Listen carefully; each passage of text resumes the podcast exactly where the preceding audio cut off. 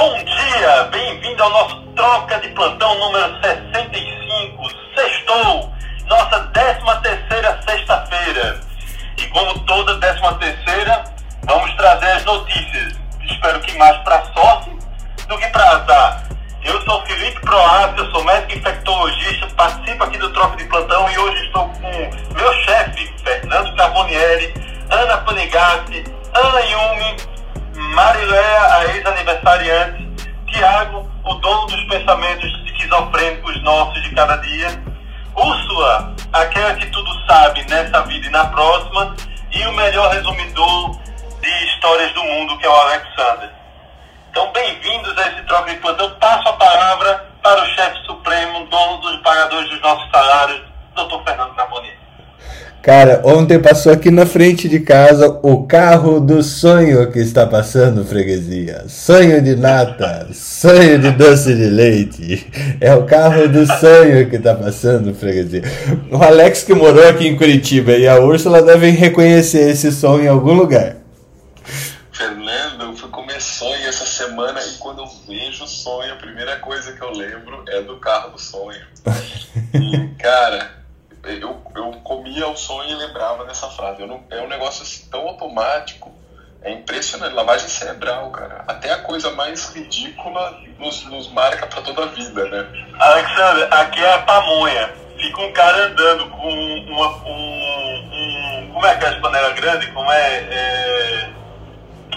Nossa, aquelas panelas grandes com pamonha dentro e fica. Olha a pamonha! Eita, pamonha boa! É, então, Caldeirão, caldeirão. O carro do ovo. O carro do ovo é um clássico daqui. O carro do. É, mas eu, eu acho que o carro do ovo não. Usando.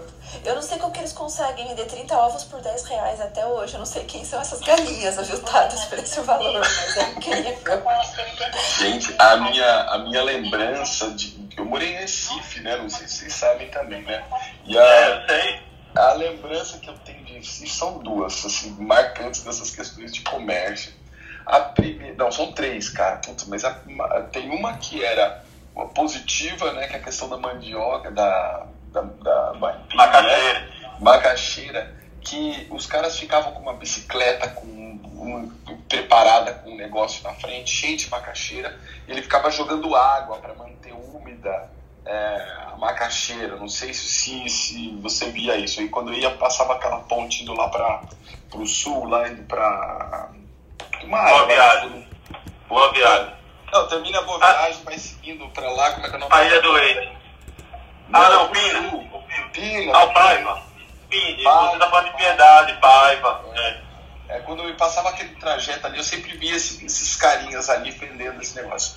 A segunda era domingo que eu não conseguia encontrar pão, padaria aberta ali em Boa Viagem, para comprar pão de manhã cedo. E, e outro dia, né, a primeira coisa que eu fiz foi uma incursão numa comunidade ali, eu consegui encontrar uma portinha que o cara vendia pão. E a terceira, a terceira, peraí, faltou uma aqui, gente, peraí, era o pão, que eu não consegui encontrar, era a macaxeira, ah, e o terceiro, era o trânsito caótico daquela rua de volta paralela à praia do, à rua, da à Boa Viagem, no horário do rush, as pessoas, tinha algumas pessoas paravam na banca para comprar itens e jornal e não sei o quê. E ficava conversando e o trânsito ali, cara, um negócio impressionante. Eram duas, três Pamonha. relações com. É, talvez era pamonha na banca, não sei. Pamonha fresquinha. Não, o trânsito aqui em Recife é um absurdo. Trânsito aqui é um absurdo. E a turma para mesmo, não tá nem aí. É uma zona.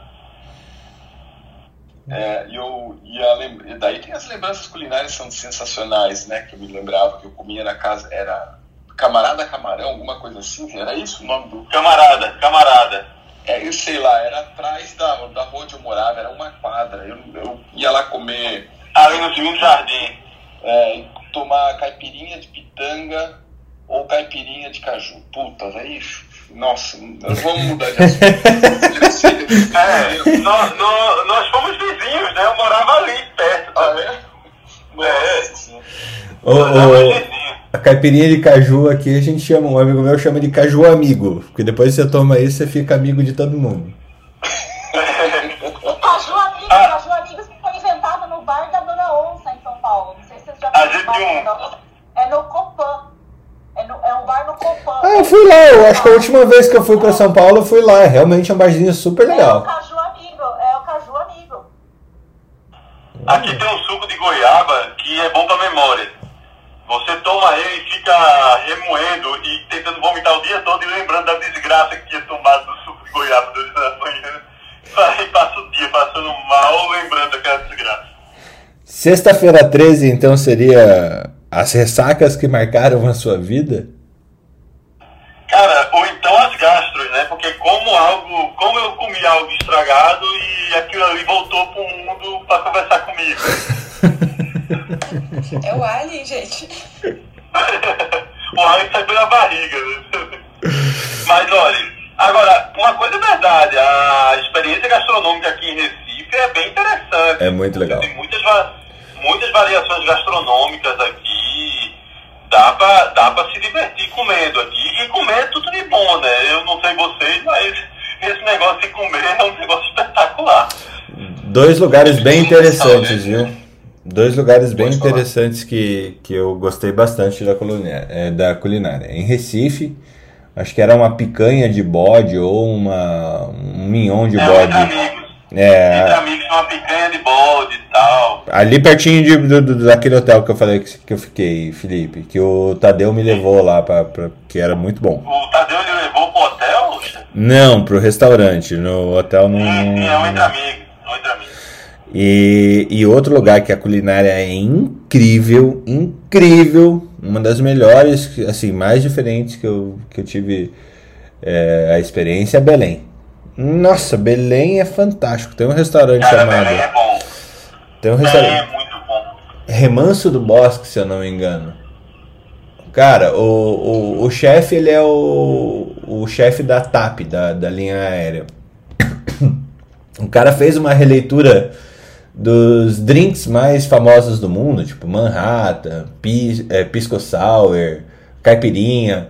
Só que em vez de usar o destilado tradicional desses, desses drinks, o cara usa cachaça de jambu. É muito bom. Muito bom mesmo. Anestesia tudo, até a alma. Nossa, tem um. Eu me lembro que tinha um restaurante naquela avenida Domingos Ferreira. Era um italiano que era tipo um castelinho, não existe mais, eu acho, né? É, o Bom Gustaio foi ali, né? Onde é o castelinho. É. Bom. Gustaio. É um, é um castelo mesmo, que tem uma, um arcabouço, os vinhos ficam, a adega fica no arcabouço embaixo.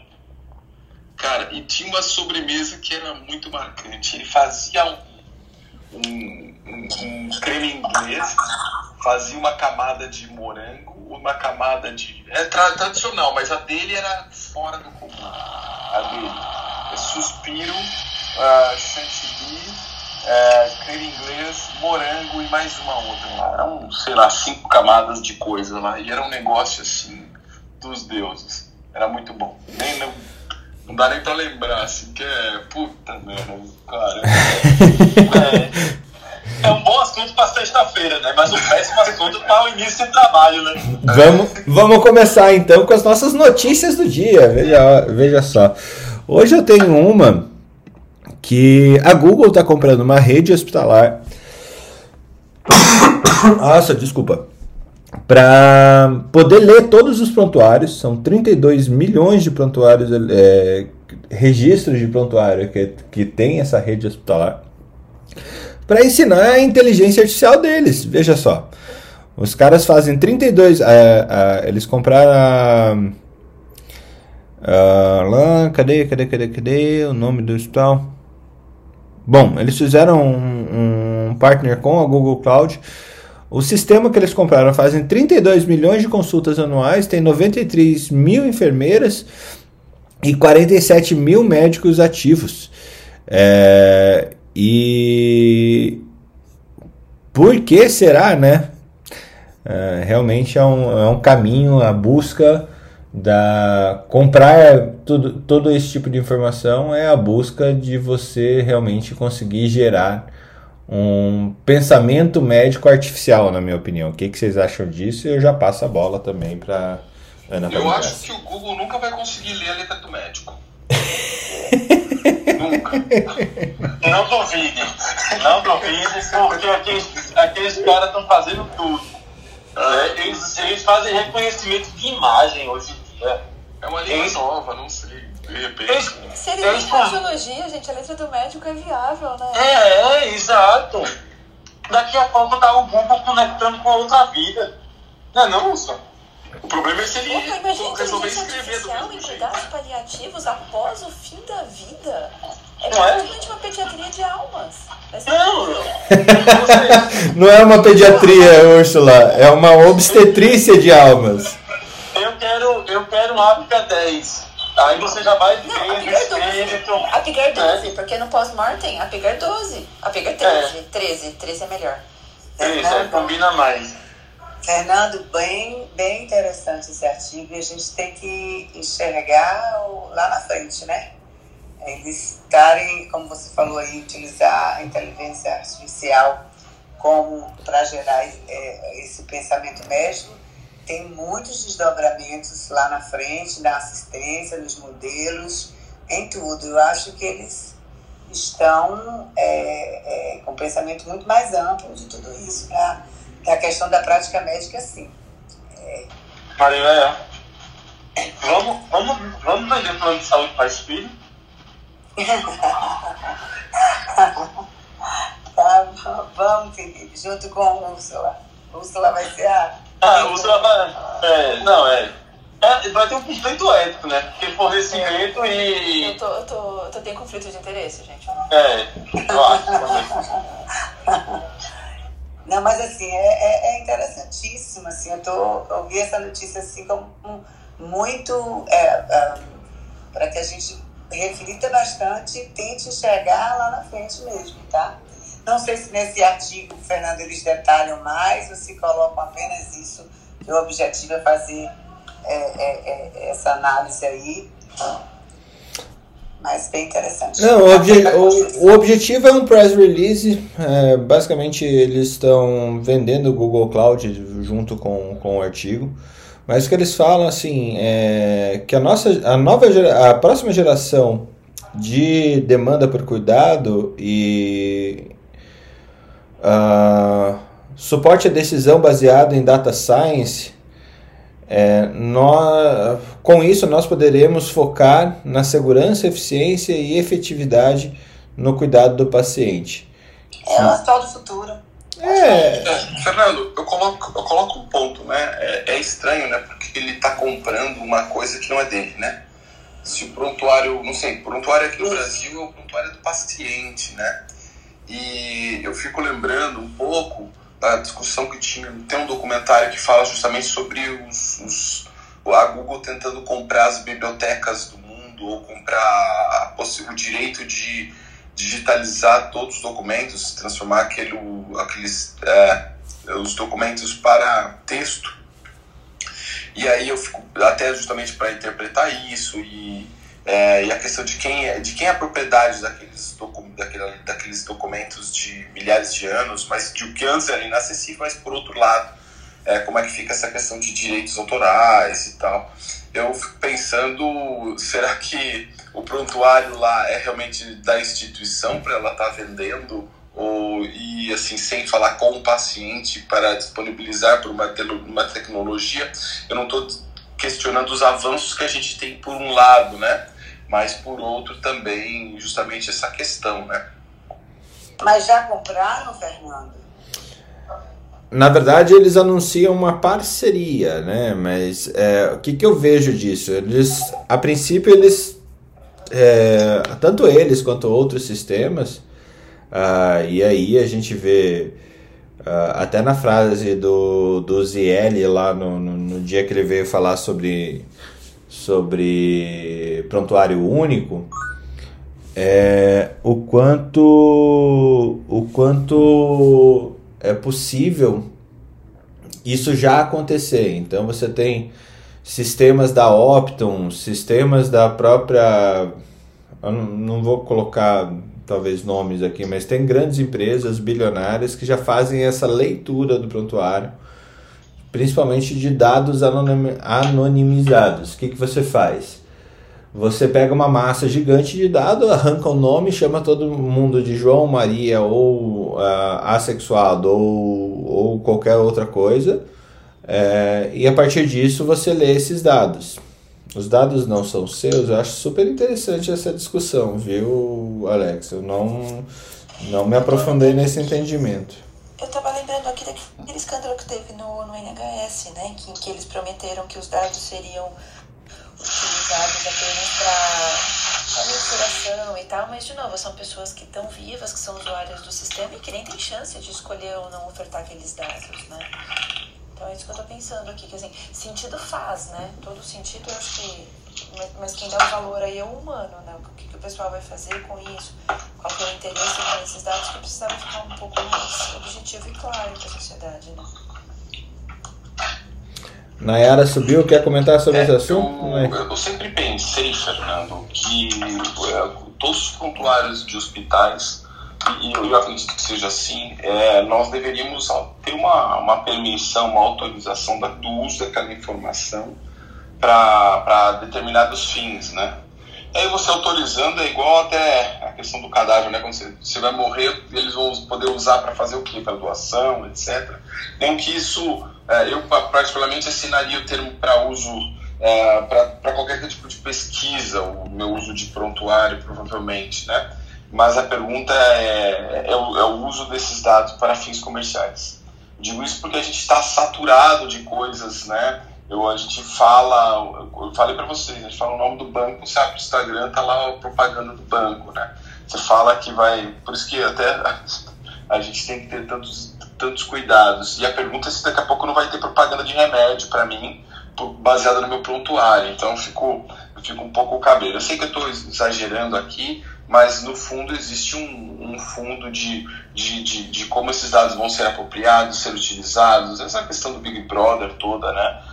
É, realmente é, dá um temor. Eu digo isso pelo menos para quem viu o documentário, não sei se essa questão dos- da biblioteca está na, na, na ah, no dilema das redes, eu acho que não. Foi um dos, desses documentários que eu vi, justamente discutindo essa questão da digitalização dos, eh, dos livros das grandes enciclopédias, o como que, que isso estava tava, tava, tava gerando um conflito enorme. Eh, e aí eu fico pensando ainda mais com dados médicos que são meus, em tese, pelo menos no Brasil, esses dados são meus, né?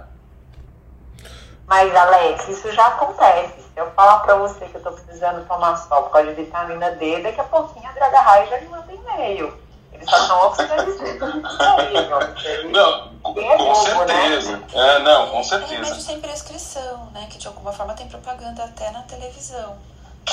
Mas quando a gente começa a falar de questões de saúde, de modificações no sistema, eu concordo com o Alex, assim, que a gente talvez devesse dar esta permissão. Mas o que eu me questiono aí é o segundo ponto, né? Eu teria acesso um sistema de saúde se eu não der a permissão? Eu vou ser tratada igual ou não? É, tem isso, né? A questão de você ser gatekeeper do, do sistema é basicamente assim, olha, é, você aceita cookies para entrar nessa página? Não aceita, então tá bom, vai embora. Não quero você aqui. Se você não aceitar, não quero você aqui. Então é, é mais ou menos essa linha. É interessante essa questão dos cookies, né? Antes tinha lá, ou você aceita ou você vai pra frente. né? Agora pelo menos eles estão lá, pode, você pode editar os cookies, né? Só que dá um puta trabalho, né? E você também. Editar é, os cookies quer dizer que você come os cookies, Alex? É, come de chocolate e, e aqueles que tem pedacinhos, é, pedacinhos de chocolate. Mas é, eu fico pensando na- no, no- no âmbito corporativo, a gente, pelo menos, eu trabalho há muito tempo, como a gente trabalha com certificação internacional e tudo mais, eu trabalho há muito tempo fazendo termo de todo mundo que manipula qualquer prontuário médico tem termo de, de treinamento, é treinado sobre ética médica, tem um termo lá dizendo que, que a- o acesso àquela informação é exclusivamente para alguma finalidade. Até mesmo meu médico não faz sentido acessar um pro- prontuário de um paciente da qual eu não vou, eu não vou dar assistência ou não preciso é, é, é, ter uma interpretação para fins para alguma finalidade. Então não faz sentido. Não é porque você tem acesso, vou citar um, um exemplo, né? Você tendo acesso ao hospital é, sírio-libanês e ter acesso ao prontuário do Lula, da Dilma. É, o fato de você ter acesso não significa que você deva, deva acessar aquilo, né? Então a gente sempre trabalhou isso. E eu via muito, é, na época que era prontuário físico, lembro na época de faculdade, putz, não existia termo para as pessoas do administrativo, é, alguma responsabilidade para acessar, por isso que a, a digitalização foi muito boa nesse sentido de controle de acesso e tudo mais, né? E, e, e, vem melhorando muito isso. Eu me lembro que há um tempo atrás não existia. Será que a pessoa lá da recepção tem acesso a informações de saúde, resultados de exames? Será que ela foi treinada no Código de Ética Médica? Será que ela foi treinada de que ela não pode acessar quando não é necessário? Então, vai longe, né? Se a gente olhar, a gente ainda está engatinhando, né? Na questão ética, ao mesmo tempo que os dados estão estão sendo manipulados, inteligência artificial e tudo mais. E quando a gente fala de interoperabilidade, Fernanda, dos dados, que a gente já está aí com essa lei que talvez seja aprovada pelo, pela Câmara e que os Estados já têm hospital já com, com isso, eles também vão utilizar esses dados, como o Google está fazendo, e vão fazer um pensamento médico artificial, vão dar acesso a todos esses dados. Né? É, daí tem a questão, aquilo que é. Uh, a gente não está discutindo o que é lícito o que não é, né? A gente está discutindo o que já ah, acontece. Isso. É, eu acho que a Nayara quer falar, daí Carlos Newton e daí a gente faz outra rodada. Nay? Bom dia.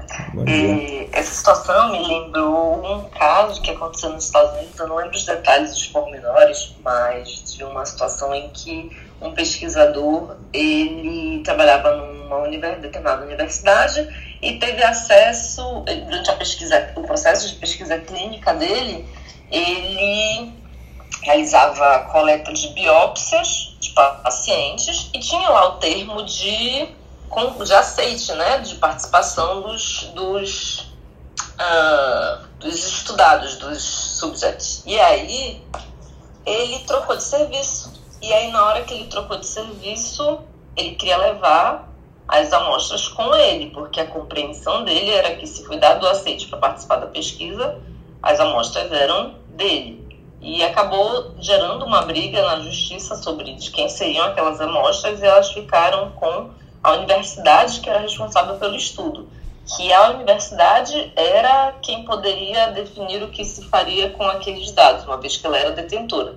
Quando a gente vai para um serviço médico é, em que são coletados os nossos dados, realmente a gente não dá um termo de aceite, né? Mas o que se entende é que aquela instituição vai fazer o cuidado dos dados e vai cuidar para que eles sejam utilizados de maneira adequada. adequada. Então, acredito que quando há essa compra dos dados, Primeiro que vai ter que ser muito bem especificado para que, que vai ser utilizado e que dados vão ser vendidos. Será que a gente não pode vender os não, dados? Peraí, então, então vamos regular o Google agora. Google, a gente vai chegar aqui e vai falar, você só pode comprar esse, esse, esse e fazer com isso, tá bom? Então tá bom. Não, não nesse sentido, não nesse sentido, Fernando, mas no sentido de que eu vou lhe passar os dados, é, digamos, de informações médicas mas eu não vou lhe dar os dados pessoais do paciente, do tipo nome e endereço, etc., que possam identificá-lo. Eu vou lhe dar apenas os contextos de informação, como se fosse possível separá-los. Não sei se isso de fato é possível, mas assim, só é, tentando criar um limite entre utilização, para que serão utilizados esses dados, porque se é para conhecimento, se é para estudo em, em é, IA mas para ganho em diagnóstico, em terapêutica, tem alguns dados que não necessariamente a gente vai precisar saber. Então, teria de certa forma como você é, você criar uma certa privacidade, digamos assim, de dados. Não, mas isso tem, isso tem, Nai. Você consegue fazer barramentos sobre é, níveis de acesso à informação e você fazer a uma filtragem e higienização desses dados para que você não consuma dados é, sensíveis, né? Isso, isso é, é possível. Isso, é, isso daí seria uma forma de a gente evitar que tivesse esse, essa invasão, digamos assim, de privacidade. E com relação a, a só uma curiosidade, com relação a oferta né, de medicamento, outro dia eu fui, fui malhar e achei super de certa forma, é rir para não chorar. na, na esteira tinha uma, uma propaganda de ibuprofeno, falando sobre, tipo, está sentindo dores? Aqui é a solução, grudada na esteira. Olha, que, que massa! Fique sem dor e queime seu rim. Por que, que eles não põem propaganda desse jeito? Pois é, né? Do ponto de vista de utilizar dados de prontuários como é, para escolha de tratamento, eu já fui muito contra isso, já, já briguei muito contigo, inclusive, sobre isso, mas hoje eu sou super a favor da gente ter é, inteligência artificial para nos ajudar nas escolhas de tratamento. Muito bom. Carlos Eduardo Bernini Capins, tudo bem contigo? O que, que você acha sobre esse assunto? Tudo tranquilo, tudo bem, graças ao bom Deus. E espero que todos, ficado bem de ontem para hoje. Carlos dirigindo como sempre, no segundo emprego dele é, Exatamente. e agora eu tô indo pra frente da rocha. Não, e se ele não estiver dirigindo o carro, ele tá dirigindo uma máquina dentro da cabeça de alguém. da cabeça não, dentro do coração. É, Men in Black, né? Carlos, cu cuidado para não ganhar menos que cinco estrelinhas, tá? Oi?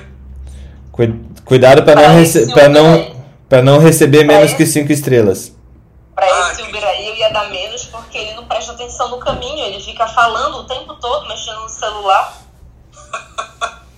não, o importante é chegar. um transitinho aqui básico, mas tudo bem. Uh, bom, vamos tentar ir de trás para frente, né? Uh, primeiro, o, uh, eu acho que quando a gente pega realmente.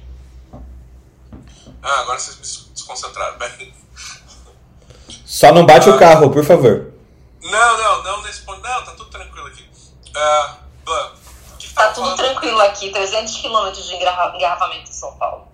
É, não, graças a Deus eu não tô dentro de São Paulo, eu tô indo em Valinhos. Tem um, tem um trânsitinho aqui de 5 minutos aqui em Valinhos. Uh, o que, que, o que, que vocês estavam falando mesmo agora, agora, agora?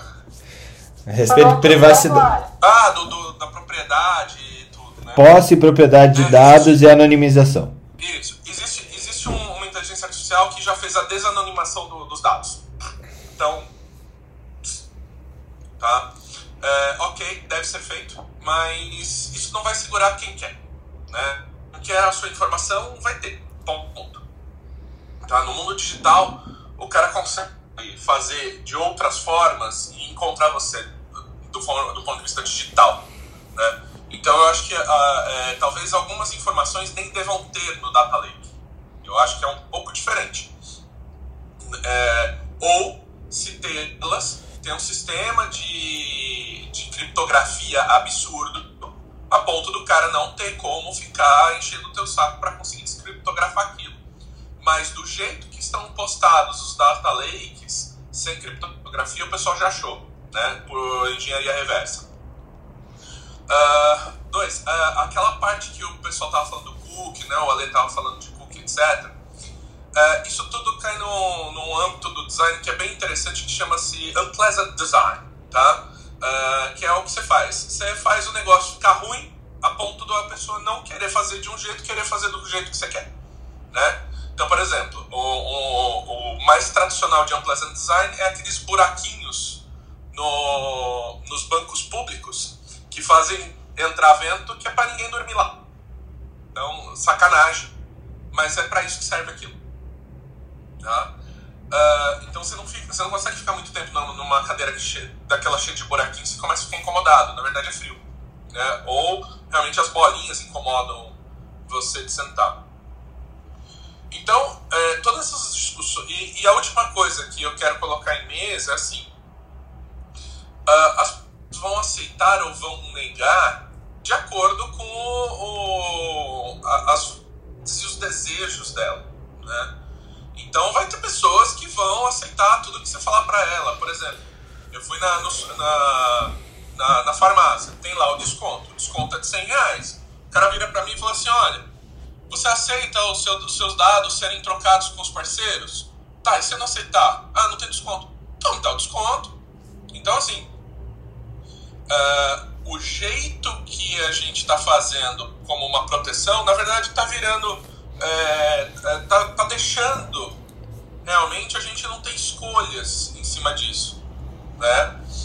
Então, e aí, de certa forma, a gente talvez tenha que repensar né, as formas que a gente tem que é, é, autorizar ou não esse tipo de informação.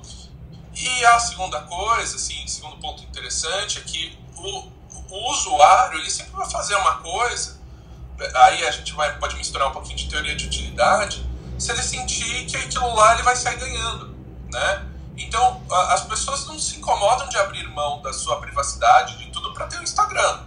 Assim como também não abre mão da, da sua privacidade para ter um desconto, talvez. Né? Ou para pesquisa já tenham, né? Ah, não, pesquisa não quero, mas desconto da farmácia eu deixo. Né? Então, é, é, é muito, é, é muito bagunçado do ponto de vista de design essa lei do ponto de vista de proteção de dados. Porque é, ela, ela, não leva em consideração de fato os, os desejos e as vontades do, do, do, do, próprio usuário, e o próprio usuário pode acabar ele mesmo se entregando coisas que ele não queria. Então é, é, é muito bagunçado. Eu acho muito interessante realmente o estudo em cima disso. É isso. Legal que o é um caos que as pessoas estão tentando desmistificar para produzir mais com eles, né? Newton, com o caos. Bom dia a todos. É, falando da questão dos dados em si, é, essa, é, essa, ação do Google aí, nada mais é do que aumentar a base dele de dados disponíveis para fazer os testes e validar as suas aplicações que já existem. Né? Todos os dias a gente alimenta as plataformas, as redes sociais, com os nossos dados apesar de ser um assunto bem, bem sério, a questão do sigilo dos dados, eles vão colocar isso de uma forma tão fácil quanto você é, autorizar através de um clique, oferecendo as mais variadas vantagens, como Carlos falou.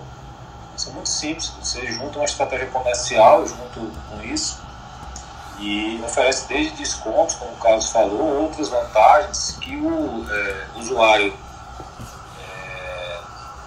não vai é, é, ver, a maioria que vai usar isso não tem a mínima dimensão de onde isso pode chegar. Né? Então você vai simplesmente autorizar com, com um clique o uso dos seus dados e eles vão usar todos esses dados como já usam hoje. Né? Todos nós já fornecemos nossos dados hoje para inteligência é, artificial e, e ele vai alimentar a base dele para é, aprender e entrar mais no ramo da saúde. Isso aí não tem vai ter como você segurar isso é, anonimamente. Né? Eles vão fazer com que a gente libere isso espontaneamente mesmo. É, e a questão do sigilo é realmente importante, acho que foi o Alexandre que falou. É, por exemplo, eu trabalhei em grandes hospitais assim, e se quisesse tinha acesso ao prontuário de quem eu quisesse. Do presidente aos grandes de, de diretores de empresas Imagina aquilo, uma informação dessa sendo usada para o mal. Né? Mesmo você tendo código de ética, tendo quem que ia é, saber que, que, que você disponibilizou essas informações para determinadas finalidades? Não tinha como saber. É, uma coisa importante foi tocada aqui também, os outros profissionais é, que não são da área da saúde, que não têm código de ética, não tem, assim, a princípio, né, código de ética médica, que tem acesso ainda hoje aos prontuários, mesmo digitais, o pessoal que faz faturamento, é, é, é tem acesso às informações. É, e aí poderia ser criado, né, que já existe, claro, a possibilidade de níveis de é, acesso, mas na prática mesmo, ainda hoje, mesmo digitais, prontuários, é, as pessoas têm acesso. Entendeu? Então, assim. Mas, Newton, aí, aí eu quero passar uma pergunta para a Úrsula Cadê ela? Tá aqui. É, a respeito de uh, uma, uma pessoa jurídica, quando tem um, é registrado no CRM para é, prestar serviços médicos, ela tem que responder ao código de ética médica? Ou isso é uma Sim. dúvida que eu tinha, assim, como é que funciona? Não é um, que, que fique claro e registrado que não se trata de um parecer técnico, tá? Ótimo. Sim, é, até porque toda pessoa jurídica médica tem um diretor técnico e esta criatura é responsável por tudo relacionado à área médica, incluindo o código de ética médica, resoluções, notas técnicas, despachos e tudo mais que vier. Então, sim, essa pessoa médica, existe uma pessoa física responsável por trás de uma pessoa jurídica. E, essa pessoa física pode, extrapolando aqui, e não é um parecer técnico que eu estou pedindo, mas a gente poderia é, realmente levar todas as punições possíveis dentro do, do Código de Ética Médica, de exclusão inclusive, é, para o diretor técnico que deixa vazar tudo isso ou deixa faz o mau uso. Ai, desculpa, te cortei. Eu, não, eu, eu terminei. Então, é, eu, eu odeio a palavra bom senso. Eu acho que todo mundo quase concorda comigo quando eu explico por quê. Porque não existe bom senso, né? Bom senso é tão bom que todo mundo tem o seu, né? É tipo bunda. Excelente. Eu não ia falar isso, mas sim, igual, igual nada. Exatamente. Cada um tem o seu. Então, assim, a gente precisa acordar o que é o bom senso, né? E pensar que bom senso tem a ver com o tempo, tem a ver com a loucura de cada um, tem a ver com as experiências de cada um. Então, assim, bom senso não existe, né? Então a gente tem que acordar qual é a regra. Então, eu acho que para acordar basicamente qual é a regra, existe leis, né? Então existe todo o código de um país, e aí existem as normas infralegais, que no nosso caso aí são as questões do relacionadas ao código de ética médica. E um dos artigos que eu não vou me lembrar de cabeça agora, que fala que é, a gente tem que respeitar todas as resoluções criadas e existentes relacionadas e legais e éticas, né? Que acho que é o 18, tenho certeza. É, então, assim, qualquer resolução que o Conselho Federal de Medicina ou legislação sanitária ou qualquer outra resolução que venha aparecer no mercado, a gente tem que, tem que responder também como pessoa física médica registrada em um conselho. Mas entender que, assim, é, existe uma outra coisa que acontece em qualquer instituição, seja ela privada ou pública, que transcende questões do Código de Ética Médica, né? Que aí talvez seriam as questões do relacionamento humano, relacionamento corporativo e tal. E para isso existe compliance também? Então, assim, a instituição, de alguma forma, ela é corresponsável por tudo que uma pessoa faz. E aí, eu estava pensando aqui, enquanto vocês estavam falando, fui até abrir o Código de Ética Médica rápido, que coloquei ali no, no grupinho da gente, né? O artigo 60 e... que eu não sei de cabeça, 60 e já esqueci. 60, 85, em que ele fala que o médico, é vedado ao médico, né, permitir o manuseio e o conhecimento de prontuários por pessoas não obrigadas ao sigilo profissional quando sua, sob sua responsabilidade. Então, assim, ah, mas o pessoal do faturamento olha, aham, uhum, cadê o compliance com o pessoal do faturamento? Cadê a responsabilidade que é cobrada dessas pessoas? Né? Então, assim, a instituição é corresponsável quando ela simplesmente larga pilhas de prontuário na mão de pessoas que não têm a obrigação do mesmo sigilo. Estou é, falando isso do ponto de vista de código de ética médica, né? Mas transcendendo isso para o respeito à sociedade, e aí talvez o Código Civil e LGPD veio aí também para colocar um pouco de norma nisso, né? Um pouco de bom senso, talvez, nisso é que todo mundo é corresponsável por isso. E se a gente não tomar uma atitude pensando que o mundo está mudando, e aí é o que o Charles geralmente fala, né? A, a gente precisa falar de ética digital, o mundo mudou, só que as pessoas são as mesmas. Então os problemas do mundo digital, eles são os problemas humanos que já existiam antes, é. antes com a pimentinha do mundo tecnológico. E aí é qual o bom senso que existe nisso, né? A gente que está criando. E se a gente normaliza essas coisas bizarras que estão acontecendo, é, é, fruto da nossa sociedade que acha normal absolutamente qualquer coisa e que o dado não tem valor, né? Sendo que o dado é minha vida, às vezes, e como eu vou ser tratada por essa sociedade em si me diz respeito, né? Agora, Fernanda, só complementando o que a Úrsula falou, não é nem corresponsabilidade, a responsabilidade é direta Objetivo, do diretor, é direta do diretor técnico, do diretor técnico ou do médico, uh, do diretor técnico do hospital ou de qualquer PJ. Então ele é responsável diretamente por tudo que aconteça daquela PJ tal. E assim, quando a gente está falando aqui muito das regras do prontuário, a gente precisa lembrar do pensamento atual, tecnológico, do pensamento antigo. Então, muitas vezes a gente está julgando o antigo que não tinha um pensamento tecnológico. Então, a gente, as regras, as leis, as normas, a evolução vai surgindo com isso. Então, o bom senso também vai nesse tipo de análise e julgamento. A gente não vai julgar lá atrás, é, a gente não vai julgar lá atrás ah, porque o funcionário do hospital da área de administrativa tinha acesso. Olha que absurdo, porque lá atrás eu penso que existia esse pensamento, nem, nem a gente pensava assim. Então as coisas estão mudando e a gente tem que ter o bom senso, sim, de adequando as normas, as regras, o sigilo, a segurança, mas não dessa forma tão assim afiada, esquecendo que nem mesmo a gente tinha esse pensamento lá atrás e não sei nem se hoje ainda tem muita gente, tá? É, deixa eu só complementar assim, existe o mundo do dever ser né, e o mundo real. Eu posso garantir para vocês que no mundo real, 100% das informações são compartilhadas com faturamento em todos os hospitais, com pessoas que nem sabem que tem essa responsabilidade. É lógico, bom senso, é como diz o Fernando, cada um tem o seu. Mas é, milhares de informações e dados de pacientes transitam por pessoas que não são da área médica, que são da área administrativa, que têm sim acesso, que podem fazer uso ou não desses dados de forma indevida. É lógico que as é, instituições respondem caso esses dados é, sejam confirmados, né, que saíram, que saíram de lá, porque também você vai ter que confirmar isso, é, inclusive com a LGPD agora. Mas, por exemplo, do ponto de vista prático, a gente já tem funcionário, por exemplo, nosso, que foi para o concorrente e levou um pendrive cheio de coisa. Teve funcionário que levou um notebook que disse que foi furtado. E aí vai, vai você provar. Entendeu? Então tá com BO e tudo, mas não prova. É, os dados, é, é, o risco é mais alto do que vocês pensam. Entendeu? Então, se realmente que é, é, é há, há, houver uma intenção ou um estímulo financeiro para que dados sejam compartilhados, eles serão compartilhados, mesmo hoje, com toda a lei, com alguém vai responder, mas o fato é que o risco existe na prática.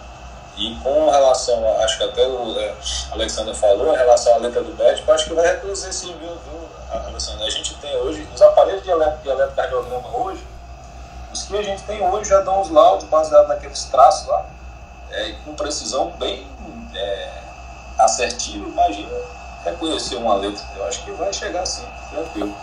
E era, era isso, né? Posso trazer um um pouquinho mais prático, gente? Questões de ordem do muito, mundo muito real, né? É, eu tive uma intercorrência há quase dois anos atrás, eu tive um aborto, né? É, uma amiga minha me anestesiou, ela é casada com outra pessoa, conheço técnicos de enfermagem e eu fui anestesiada e submetida ao procedimento em um hospital que não tinha absolutamente nada a ver com os meus locais de trabalho. É, esta semana eu tive uma conversa com uma pessoa que não estava envolvida diretamente com esse, com esse fato da minha vida pessoal médica e ela me perguntou se eu ainda planejava ter filhos. E assim, numa Caramba. troca que eu tava. Numa troca que eu estava tendo com um vínculo profissional, do fato de que se eu engravidasse, talvez isso não fosse muito conveniente para o acordo que a gente estava estabelecendo. Então, é, vamos para o mundo mais prático e para o mundo real. Vocês gostariam que a sua informação pessoal, emocional, física e de saúde fosse manuseada dessa maneira? Então, assim, quando a gente fala de bom senso, eu acho que é esse o tipo de coisa que a gente tem que começar a pensar. Enquanto aquela criatura que trabalha ali no faturamento olha o meu dado e comenta com a pessoa do lado e que fala, nossa, a Úrsula foi submetida a isso, é, olha o tamanho da proporção que isso pode ter para a vida de uma pessoa, sabe? Então, assim, é, é esse é, tipo de coisa que eu acho que a gente precisa aterrar no mundo real e falar, ah, é dar ou não dar desconto na farmácia, é dar ou não dar desconto pro Google. Mas, gente, aterra pro mundo real. As coisas têm repercussão. Eu tô falando de um procedimento há dois anos atrás. Então, porque justamente eu fico pensando. Peraí, vai, vai Ana, depois Carlos, depois Alex. Quer dizer, eu, Ana, Alex, Carlos, desculpa. É, eu fico pensando justamente é, isso, né? Que a gente, essa discussão fica muito rasa quando a gente está falando de um mundo que aparentemente não há consequências, né? Então, assim, por exemplo, o meu conhecimento de. Eu tenho, eu tenho muito mais conhecimento da legislação daqui porque está relacionado com o meu trabalho. Mas o, G, o GDPR, que é o LG, como é que chama? LGDP daqui, o GDPR, ele é claro em, em mostrar como deve ser feita a, a anonimização dos dados, tá? Ele é absolutamente claro nisso e existem consequências quando as coisas não são feitas dessa maneira.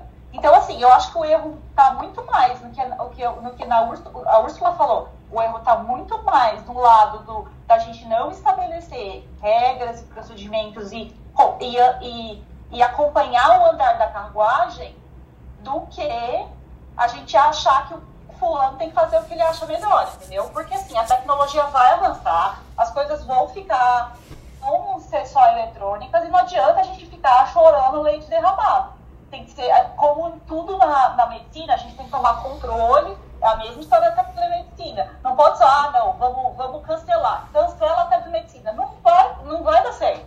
A gente tem que tomar controle da tecnologia e usar da melhor maneira possível. Né? Então, eu acho que é muito, o problema está muito mais desse lado, a discussão fica muito rasa quando a gente fica, ah, mas fulano tem que fazer Óbvio que as pessoas não têm bom senso, né? Se alguém fez isso com a Úrsula, obviamente é bom, eu não preciso nem falar que bom senso essa pessoa não tem. E se uma pessoa faz isso aqui na Irlanda, essa pessoa é processada. Porque se você fizer uma entrevista de emprego e você, ou estiver fechando um contrato e você falar isso para a pessoa, você, você é liable de ser processado. Porque a, a, a legislação é nítida e clara. Entendeu?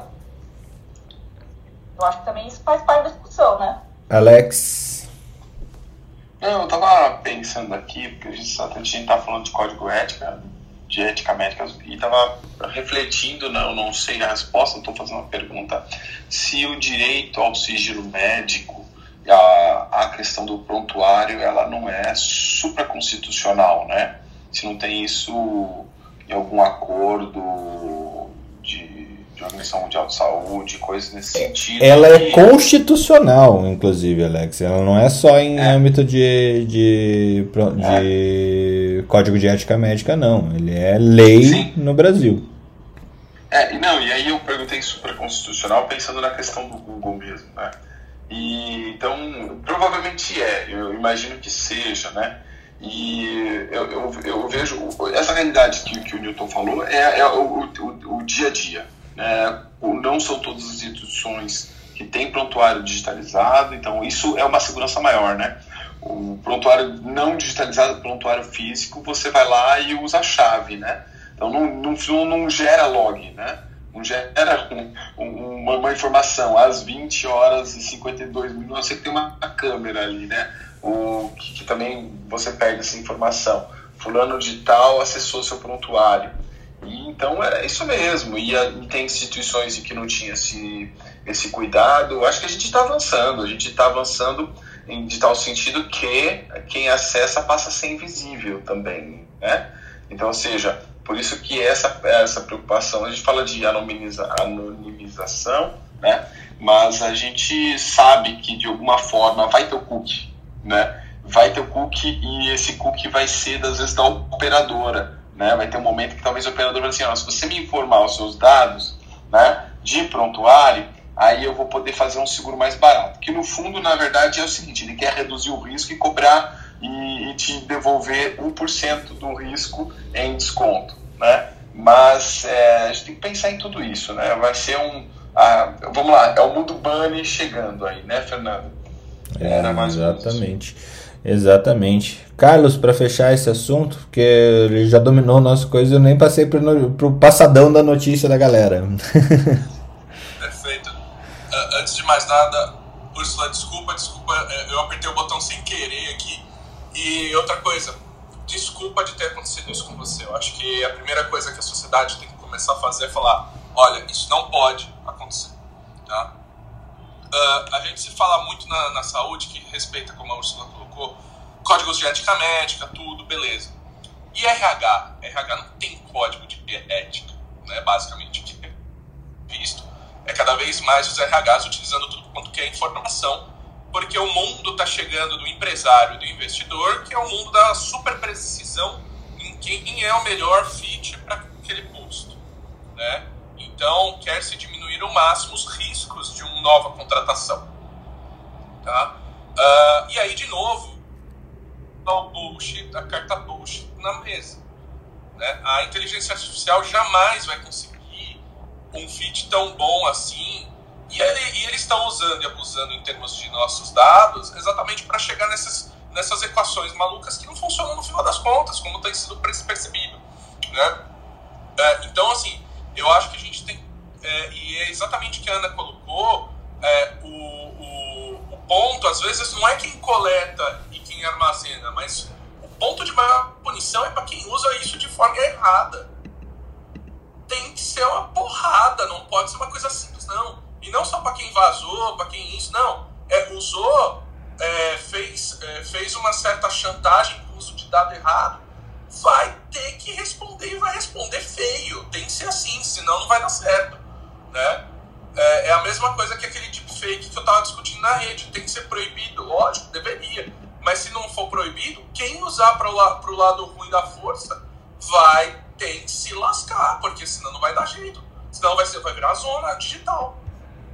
Porque, é, tá certo, Carlos, porque pensa, é a mesma coisa que eu falar, vamos proibir de vender faca. Vamos proibir de vender faca, porque você pode muito bem pegar a faca e esfaquear uma pessoa na rua. Exatamente.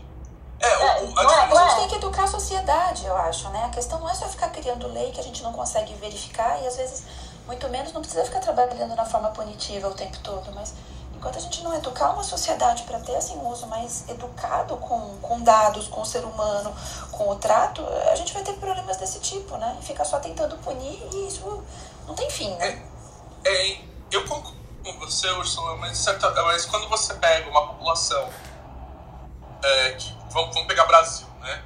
É, não, não que isso signifique alguma coisa do ponto de vista direto, mas você tem aqui um QI médio de 84, né? É, as pessoas não têm grande consciência em muitas coisas, então a gente tem que tomar, é, a gente tem que pe- primeiro pegar isso aqui, né? E aí em seguida, qual que é o problema? É, o pessoal aqui é, veja o que está acontecendo na pandemia, né? A pandemia é uma pandemia de você se preocupar com o próximo. Não é tanto com você, mas com o próximo. Eu uso máscara para me proteger, mas também para proteger o próximo. Eu não aglomero para me proteger, mas proteger o próximo. Não tá adiantando, não. É- Todo mundo fala, todo mundo fala, mas não adianta nada. Então, quando a gente. é, Eu concordo que faz parte da estratégia. Mas se por outro lado não tiver uma punição realmente exemplar, não vai para frente. Pra fechar esse assunto, me lembrei de uma passagem de um filme que eu acho que todo mundo conhece. É... Que eu vou colocar um trechinho aqui, peraí. É super legal. E é o como que a LGPD, eu acho que a LGPD, os advogados porta de LGPD, porque antes tinha porta de cadeia ou porta de hospital, agora porta de LGPD vai atuar assim.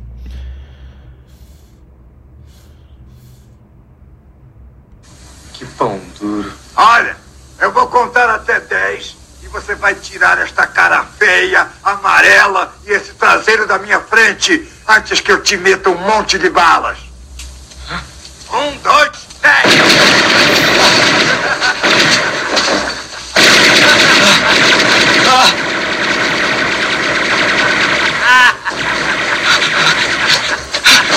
O Macaulay Culkin fez 40 anos, gente.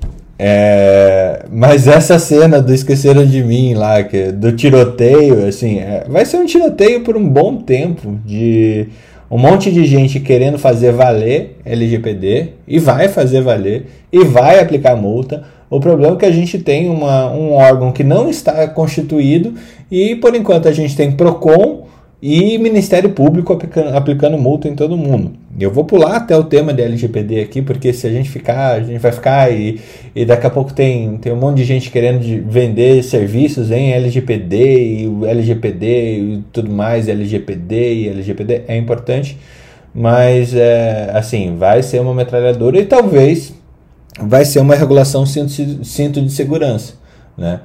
O cinto de segurança ele só passou a funcionar a partir do momento que a multa começou a ficar pesada.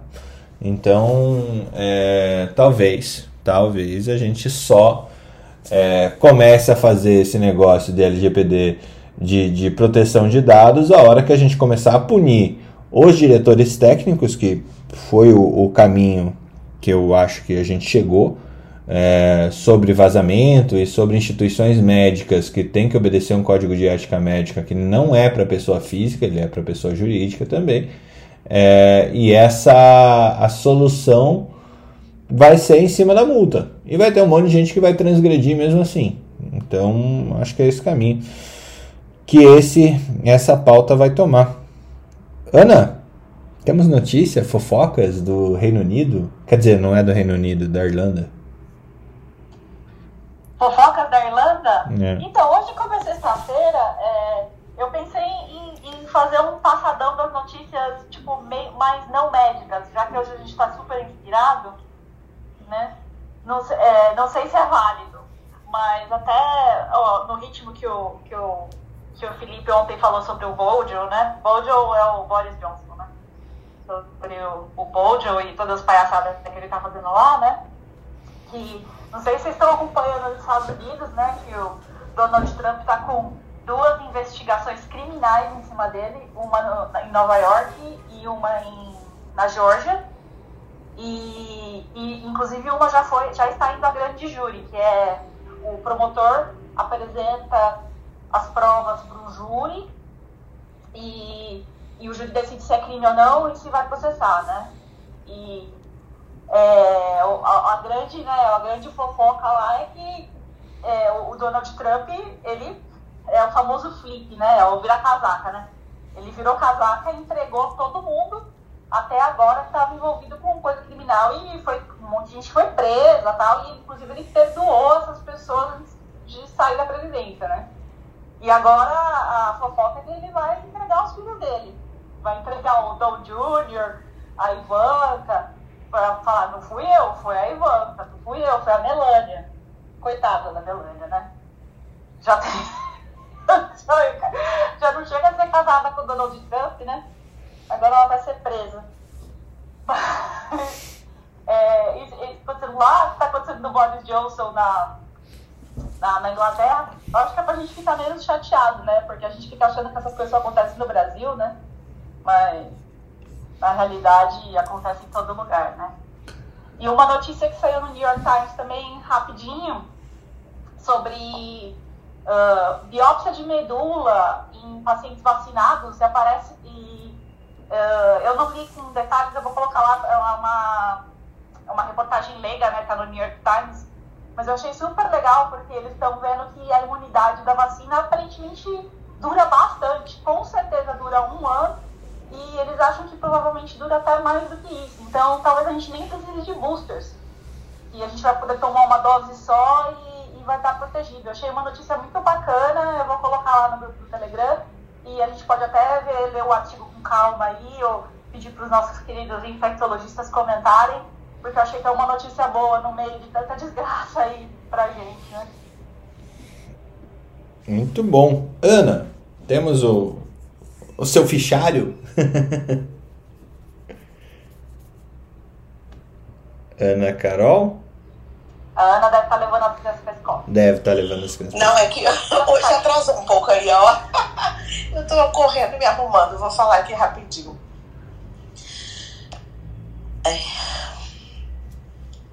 Bom, eu tenho um artigo do British Medical Journal que eu tinha visto ontem, passar para vocês. falando sobre a vacina da Pfizer, que provavelmente a vacina da Pfizer foi responsável pela morte de alguns pacientes idosos. Isso foi um estudo de revisão norueguês. Mas assim, a gente tem que levar isso bastante assim com cautela, porque na verdade o que os autores estão colocando é que em pacientes extremamente frágeis e em final de vida que é, pode ser que seja melhor não vaciná-los, porque eles são tão frágeis, pacientes assim, já é, próximos ao fim da vida, que os próprios eventos adversos relacionados à vacina podem é, acelerar o óbito desses pacientes. Então, que deve, os autores sugerem que deveria ser avaliado caso a caso e que esses pacientes talvez não devessem ser vacinados, tá? Então, é, é mas para pacientes extremamente frágeis. E nessa avaliação foram avaliados que é, em 100 casos, 10 eram provavelmente relacionados à vacina, 26 possivelmente e 59 provavelmente sem relação. E os outros foram cinco foram considerados não classificáveis. Mas eles acham que a vacina teve a a ação de acelerar o óbito, mas nesses pacientes que estão assim muito fragilizados. Então assim a gente até repensa se a nossa é, a, a, a, estratégia de vacinação que a gente escolheu é a mais adequada, né? Só o futuro dirá se a gente escolheu corretamente começar a vacinação por esse grupo, sendo que eles podem não se beneficiar, inclusive ter malefícios. É, a outra notícia, não sei se vocês já falaram, que Minas Gerais confirmou o primeiro caso da variante indiana, foi em Juiz de Fora, e essa, é, esse paciente ele tinha ido para a Índia, testou positivo passou por Guarulhos, depois foi para Juiz de Fora. Aí, só que ele passou, ele veio da Índia sem sintomas. No dia seguinte passou a apresentar sintomas. Foi aí que ele foi buscar, fizeram sequenciamento, confirmou que era cepa indiana. Uma mulher que também teve contato com ele está sendo monitorada.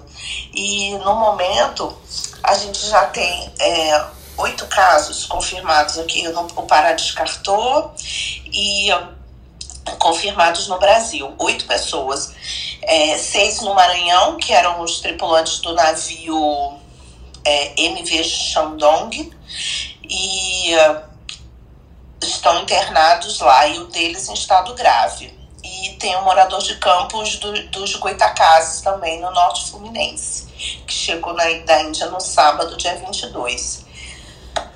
É, bom, como a gente sabe que os casos que são identificados são a ponta do iceberg, esse vírus está aí circulando, né? Essa, essa variante está por aí e tem bem mais do que esses oito casos. Esses são os oito que a gente conhece. Talvez tenham dez vezes mais, cem vezes mais.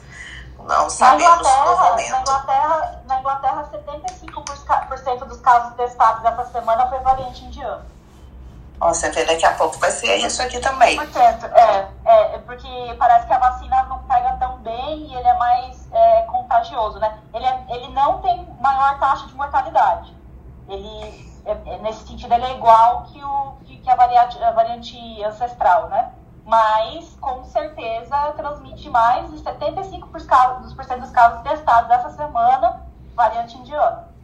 É, ele tem uma transmissibilidade maior que, é, que chega a ser 50% maior que a variante britânica, né? Que já tinha uma maior 70% que a variante original. Então, assim, a gente vê que a transmissão vai lá para as alturas agora. Ô, Ana, Mas... você não falou num artigo essa semana sobre isso? 33% respondia Pfizer para essa variante. Falei. 80% que estavam tentando acelerar a segunda dose exatamente para tentar é, mais rápido conter essa variante, né? Sim, teve isso, mas é que é, é, só responde 33% na primeira dose, porque para as outras variantes a gente chega a ter resposta até de 80% com a primeira dose, né?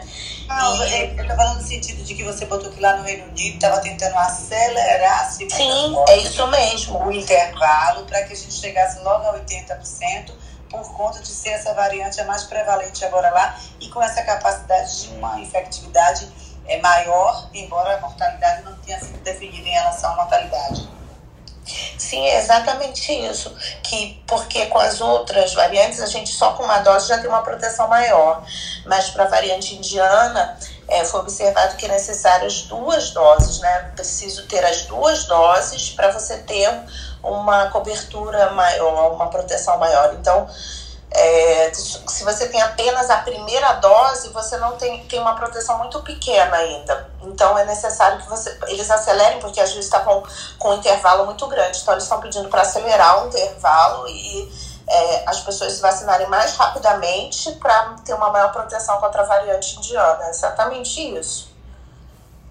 Muito bom. Em relação aos pacientes em fim de vida, Ana, o que a gente tem visto, por enquanto, é que assim, definir terminalidade não é difícil, né? Então, definir doença em fase final de vida e refratária aos tratamentos existentes, né? Mas assim, a gente tem dificuldade de indicar quando que o paciente tem extremo fim de vida, aí a gente chama em processo ativo de morte, né? E aí realmente todas as terapêuticas voltadas para cura já estariam contraindicadas, aí realmente a vacina tem, né? E daria contraindicação. Mas o, o, o, difícil é entender assim esse limbo que existe assim entre a terminalidade e o processo ativo de morte.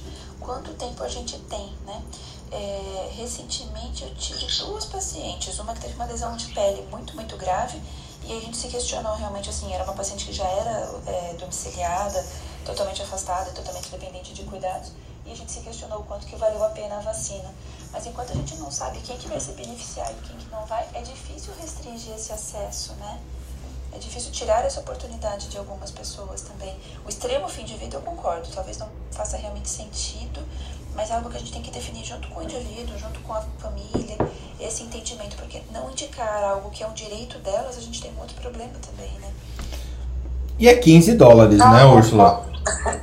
Eu concordo com você, Úrsula, só que Nesse caso, foi o que eles estão dizendo é que a vacina precipitou o óbito desses pacientes. Então, tem que ser definidos critérios clínicos para que eles se beneficiem. Não é só, ah, eles não estão em fim de vida, não vou ofertar alguma coisa que seja é, inútil para eles. É simplesmente é que eles não. Não simplesmente. É, na verdade, a vacina chegou a ser maléfica no caso deles, piorou e acelerou o óbito. Então a gente precisa de descobrir quais são os critérios clínicos para se beneficiar da vacina. Não só que ah, eles fizeram era uma, um direito, mas que a gente não acelere o óbito desses pacientes com a vacina. Estaríamos tratando de uma eutanásia vacinal? Não, não chega a isso, já, mas tá, tá likely, né? Eu vou botar o um artigo para vocês, eles dizem que é likely que é, é, é provável né, que o, o, o, tenha sido causado e foi na maior das intenções, na melhor né, das intenções com esses pacientes. Só que eles não suportavam nem os eventos adversos relacionados à vacina. É pior, é um homicídio, é um homicídio culposo é sem intenção. Mas o não, não, acho que é. Acho que não, não chegou a isso. Foi com. com não, acho que não chega a ser. Agora, jogar a semente da ah, discórdia só. É. Jogar a semente da discórdia. E a cirurgia em paciente potencialmente grave, tipo aquela é. cirurgia paciente asa 5, séptico, que a gente faz, faz a cirurgia salvadora. E aí, não se compara eu, isso? Mas deixa eu comparar uma coisa, só para não finalizar eh, esse assunto. Em relação, Ana, assim como é que é a história de outras vacinas nesse subgrupo de pacientes?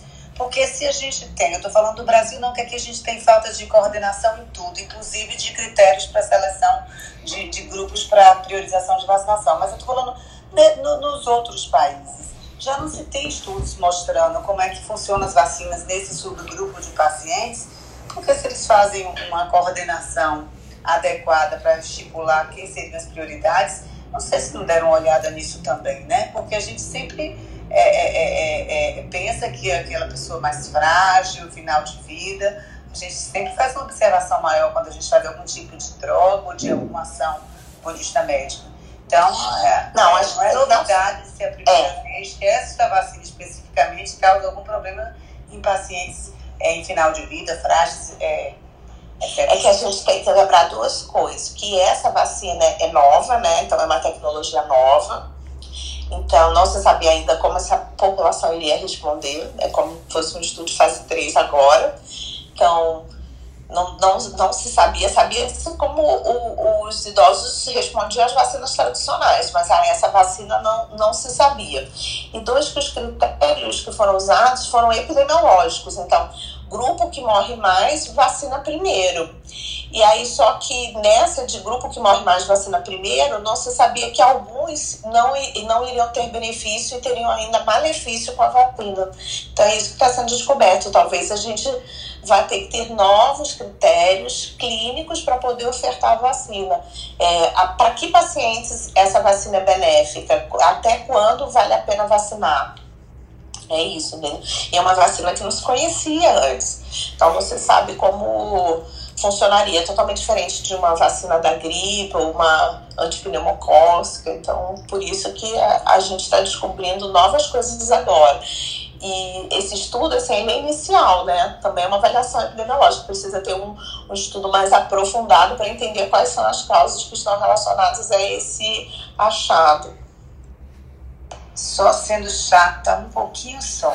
Pode ser. É, e nas vacinas tradicionais tem algum impacto nesse subgrupo? Alguma delas tem algum impacto nesse subgrupo a ponto de não ser priorizado, priorizados para a vacinação? Não, a gente orienta os idosos a tomarem antipneumocócica, vacina para gripe, orienta. Eu não sei também se a gente tem tanto idoso tão avançado quanto nos países escandinavos, né? Mas que permitam que aqui a gente faça esse estudo epidemiológico. É, mas, mas peraí, Ana, a, a, aí a gente tem um problema, um problema mais sério, não é que se a gente tem tanto idoso. É, na verdade, é se a gente tem capacidade de fazer um estudo epidemiológico aqui no Brasil. No, porque idoso a gente tem. Não, não, não. Assim, a, a, expectativa de vida nos países escandinavos é bem mais alta que aqui, né? Então eles possuem mais e comparativamente com a, a população em geral, eles têm mais idosos percentualmente que aqui. Mas não que a gente não tenha idosos, nós temos. Percentualmente menos. Talvez em números absolutos, pensar em como nós temos... Fala. Não, desculpa. Pensar só aqui que uma outra coisa, assim, na, no começo da pandemia a gente teve algumas situações que suscitaram várias discussões éticas. Por exemplo, aqueles critérios, sei se vocês lembram, no ano passado, ainda nessa época, assim, maio, em que a Itália estava dizendo que não ia entubar pessoas com mais de 80 anos. Não sei se vocês lembram disso, né? Então, assim, isso gerou uma polêmica danada e suscita questões como o etarismo, né? Então, assim, questões assim, de a gente excluir uma classe social com critérios isolados que não querem, de fato, dizer que, de fato, aquelas pessoas não vão sobreviver ou que vão ter um mau prognóstico. Então, assim, tem idosos de 80 anos que realmente têm uma condição de saúde extremamente debilitada e aí, por critérios junto da idade, se entende que esse idoso talvez não devesse ser submetido, seja a um procedimento cirúrgico, seja a uma UTI e tal, por outras questões, mas não o critério da idade isolada, porque por outro lado a gente tem idosos bastante saudáveis e que se trata basicamente de mais uma infecção, né? Então, assim, Sim. às vezes assim, isso não está na sombra, né? E precisa ver de, de onde Não, não, o artigo Eu não prestei atenção do país. Frail health. Ele fala extremely frail health. De, que país que é, Ana? Desculpa. Da Noruega. Então fala de é, saúde de, de extremamente frágil. Mas ele não fala de idade, ele fala idosos com saúde extremamente frágil não tem nem faixa etária. É, e aí a gente tem que pensar em escolas de ética também, né? Porque a leitura disso, ela pode ser algo discriminatória ou ela pode ser algo só fruto do entendimento de uma escola de ética, por exemplo, né? Quando a gente fala muito da inclusão e da humanização, de intervenção, que nem é o critério que a gente acaba tendo aqui no Brasil, esse critério parece um absurdo, né? Quando a gente fala, por exemplo, de uma ética bem utilitarista, talvez isso não seja um absurdo, né? Então, assim, vindo de onde vem, talvez diz um pouco de respeito da moralidade de um povo, que é um pouco diferente da nossa. Então, assim, pra gente não ficar julgando só, por exemplo, tipo o pessoal falando mal de Friends agora em 2020, de uma série dos anos 90. Tipo, gente, dos anos 90 tinha uma outra cultura, de 30 anos atrás. Então, assim, é outra história, né? Então, assim, só esse, esse contexto, assim, que talvez a gente tenha que pensar também para não criticar o estudo e não entender de onde ele veio. Eu vou, eu vou mandar fazer. Gente, eu vou mandar fazer um busto da Úrsula, assim, sabe? É incrível. Não, não, não, não mexe com o meu busto, Fernando. Não vou mexer com o teu busto. Eu sou apaixonada pela Meu marido tá ouvindo, não mexe com o meu busto. Marido Então, a gente é apaixonado por ela, só pra te avisar. É, não, que eu ia também colocar em termos que também é uma questão social e cultural e está muito relacionada a isso, a gente não pode esquecer que nos países, principalmente no norte da Europa, a institucionalização do idoso é muito bem, bem aceita e muito mais disseminada. Então aqui, por exemplo, você ir morar numa casa de repouso, é um, aqui no Brasil a gente tem muito preconceito, né? Ah, largou o velhinho sozinho.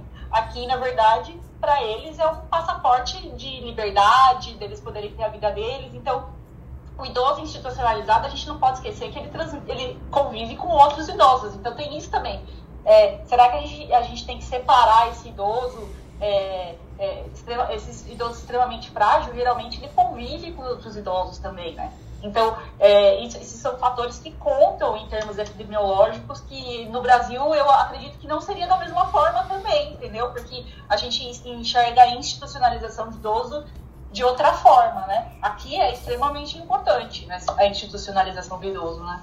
Então, só para mais, mais, um, mais uma coisa para a gente pensar em relação à vacinação do idoso, né? Porque eles vão para a escolinha, que nem as crianças, as crianças não vão para a escola, aqui os idosos andam tudo junto também. É, a diferença é que você deixa o idoso lá, né, Ana? A criança você busca de novo. É, não, é, você busca a sua mãe, se você busca seu idoso de vez em quando também. Você não larga ele pra sempre. Tá vendo com preconceito? Você não larga ele pra sempre lá. Você vai de vez em quando lá ver ele também. Mas é um passaporte de liberdade para as pessoas, né? A gente, a gente tem muito preconceito no Brasil. A gente acha que o velhinho foi largado, né? Quando aqui, na verdade, morar numa comunidade geriátrica ou ser institucionalizado, para eles é um passaporte de liberdade, que eles podem ter a vida deles, os amigos deles, né? Então, né? Mariléia, vamos, vamos, vamos tocar o assunto? Eu acho que tem mais notícia aí e abrir para o pessoal falar também. Bom dia, mas bem interessante esse Muito. assunto. Hoje tá incrível, para falar a verdade. Hoje, Úrsula, estou aqui aprendendo com você mais uma vez, como sempre, com você e Ana, tá? Bem interessante mesmo. Ah, hum, de notícias, a única notícia que eu trago, primeiro, uma notícia boa, a gente aqui em Salvador já está vacinando a partir dos 56 anos de idade, então estamos é, evoluindo para essa para a idade mais jovem, né, digamos assim. Isso é importante para a gente tentar controlar essa pandemia. E ah, só até mesmo para brincar, porque hoje é sexta-feira, eu coloquei aquela matéria de um artigo britânico falando sobre. Foi um estudo feito na Universidade de Oxford, falando que não existe segurança entre o consumo de álcool, aí Thiago, né? O consumo de álcool e o impacto sobre, sobre o cérebro, mesmo bebendo de forma moderada, vai sim acontecer efeitos adversos sobre a estrutura e função do cérebro. Foi um estudo feito com mais de 25 mil adultos, eles dividiram, o corte foi feito em, com 691 uma pessoas que não bebiam, 617 que eram bebedores esporádicos e 24 mil bebedores é, habituais. Aí, Olha a ladra de fofoca! Pega! Pega a ladra de Mas fofoca! Mas isso é porque é sexta-feira. Então, e o artigo começa dizendo que acabou o happy hour, né? Então acabou o happy hour. Então é bem interessante e, e, e dar uma lidinha nisso aí. E a gente sempre fala, não beba com moderação, uma tacinha de vinho, vale a pena a gente pelo menos dar uma olhada e até que ponto é, é, é, qual a intensidade desses efeitos, né? Mas aí Tiago tá aí para para falar um pouquinho também sobre isso, né, Tiago? É isso aí. A gente já falou desse artigo, Marileia, por isso que eu, que eu falei brincando, a gente mas... já falou. É, ah, mas eu não. A, a crítica que era de, de Biobank, a crítica que é um artigo de, é, de Biobank, não é um é. artigo de, de, de, Eu vi que era Biobank também. É, mas é porque assim, eu até coloquei no grupo hoje manhã que eu tinha recebido e nenhum de vocês comentaram que já tinha sido discutido aqui. Por isso que eu falei. Isso é, aí, Marileia. Se, se, é bom se... repetir, porque tem muita gente aí embaixo na plateia que pode não ter escutado isso. Sa sabe o que, que eu acho disso? Tem que prender as ladras de fofoca, tem que prender na cadeia que rouba fofoca dos outros. Porque isso é um absurdo, entendeu? Sabe... Eu nunca roubei fofoca. Ah, falou a mais roubadora de fofoca. Ana, mais roubadora que você não é só isso não. E como eu coloquei já e ratifico aqui, a gente não pode viver o tempo do nome da rosa, onde você morre se, se, se, se o outro buscar conhecimento. Conhecimento tem que ser circulado, divulgado para todos. Conhecimento do bem, que só assim a gente muda a mentalidade e acaba com a infodemia. É isso aí. Marília, sabe o que, que eu acho de. Eu tinha esquecido do filme, do nome da Rosa, do Repete, repete, repete de novo essa sequência nessa velocidade que foi espetacular. Meu amigo, nem para respirar. Ah, você, Felipe, que não deu para respirar.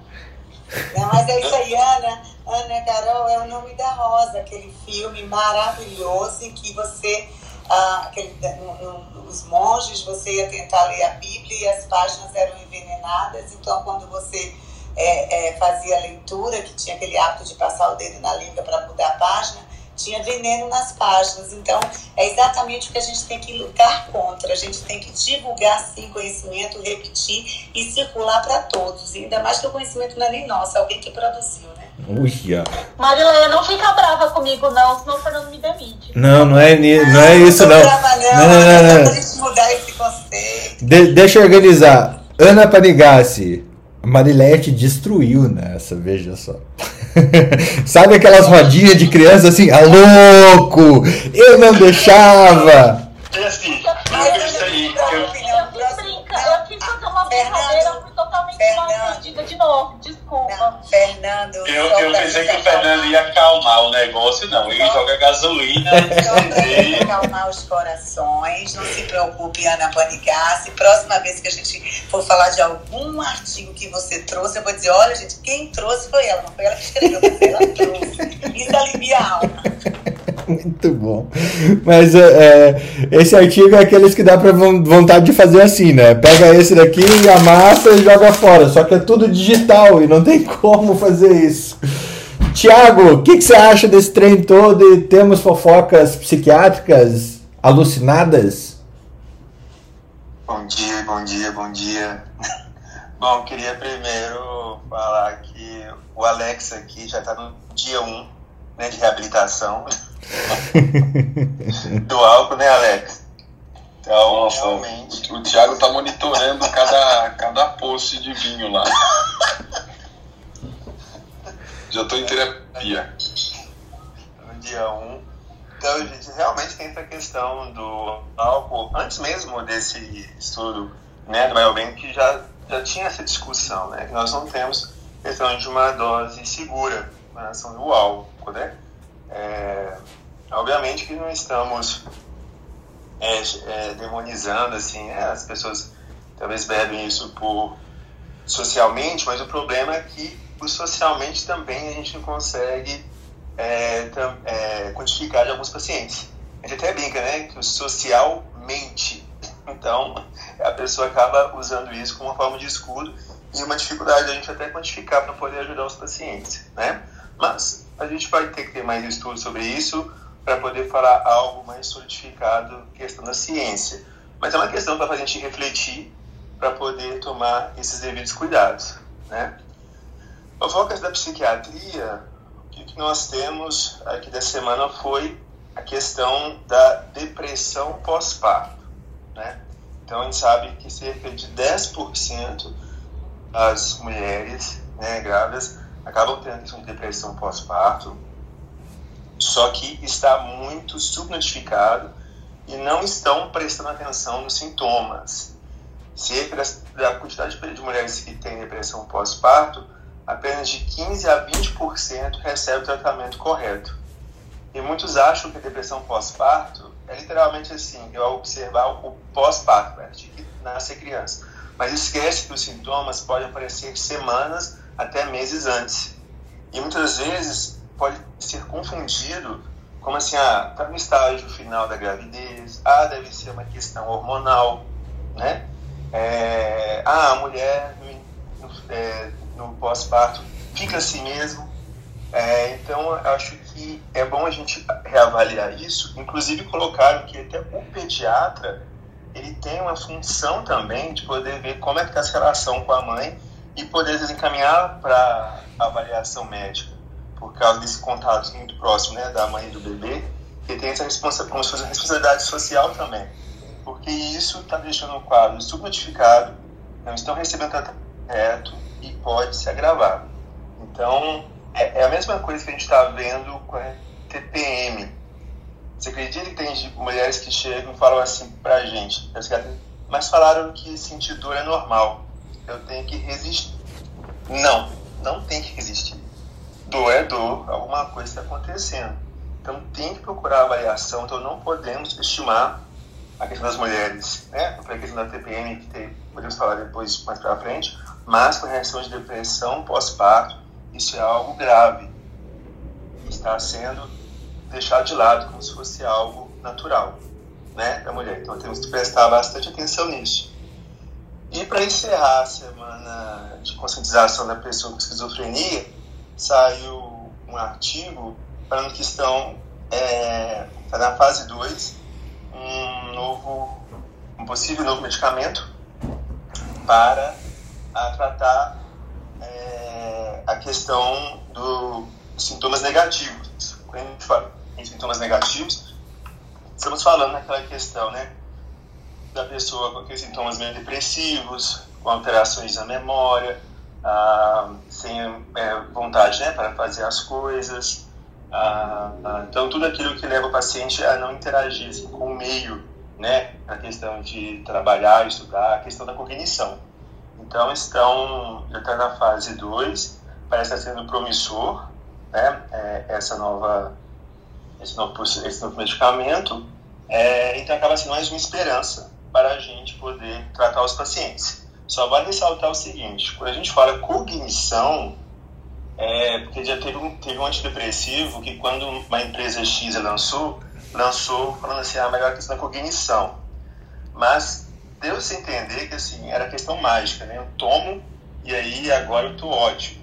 Mas esquece que tudo pode afetar a cognição, né? Se a pessoa está preocupada, se a pessoa está com depressão, ansiedade, dor, né? É, tudo isso, insônia, pode alterar a questão da cognição e existem é, reabilitações não medicamentosas que devem ser feitas também no paciente. Então aí vale o sinal da equipe multiprofissional, né, que está às vezes deixam tão deslocadas, mas as pessoas podem fazer milagres na reabilitação dos nossos queridos pacientes.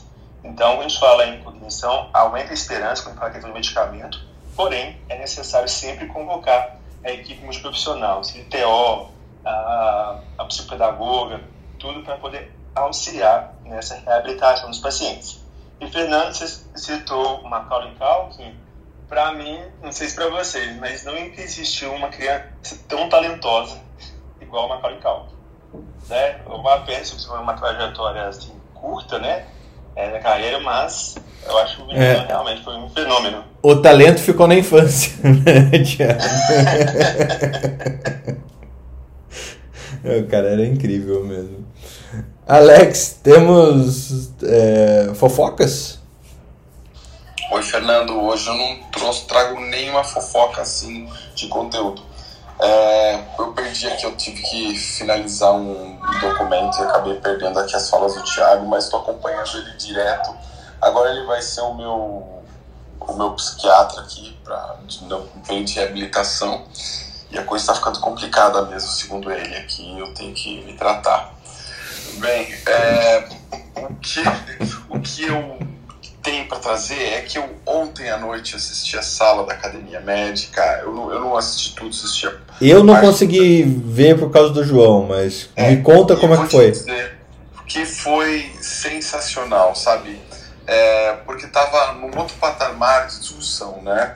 Com, com pessoas com, com health techs que trabalham aí tentando fazer uma disrupção é, no sistema, eu acho que o discurso é, transitava um pouco mais é, fora da questão da, da, hospitalização, então o pessoal da, da EquiCare, né, isso, né, da, da Alice, um, uma, uma, um time de peso lá, o Newton acompanhou, o Newton saiu aqui é, uma boa parte da discussão e eu vi, eu vi pessoas que tinha um discurso é, preocupados de fato. Uma coisa é, é, é, falar, né? Às vezes a gente usa palavras da moda, né?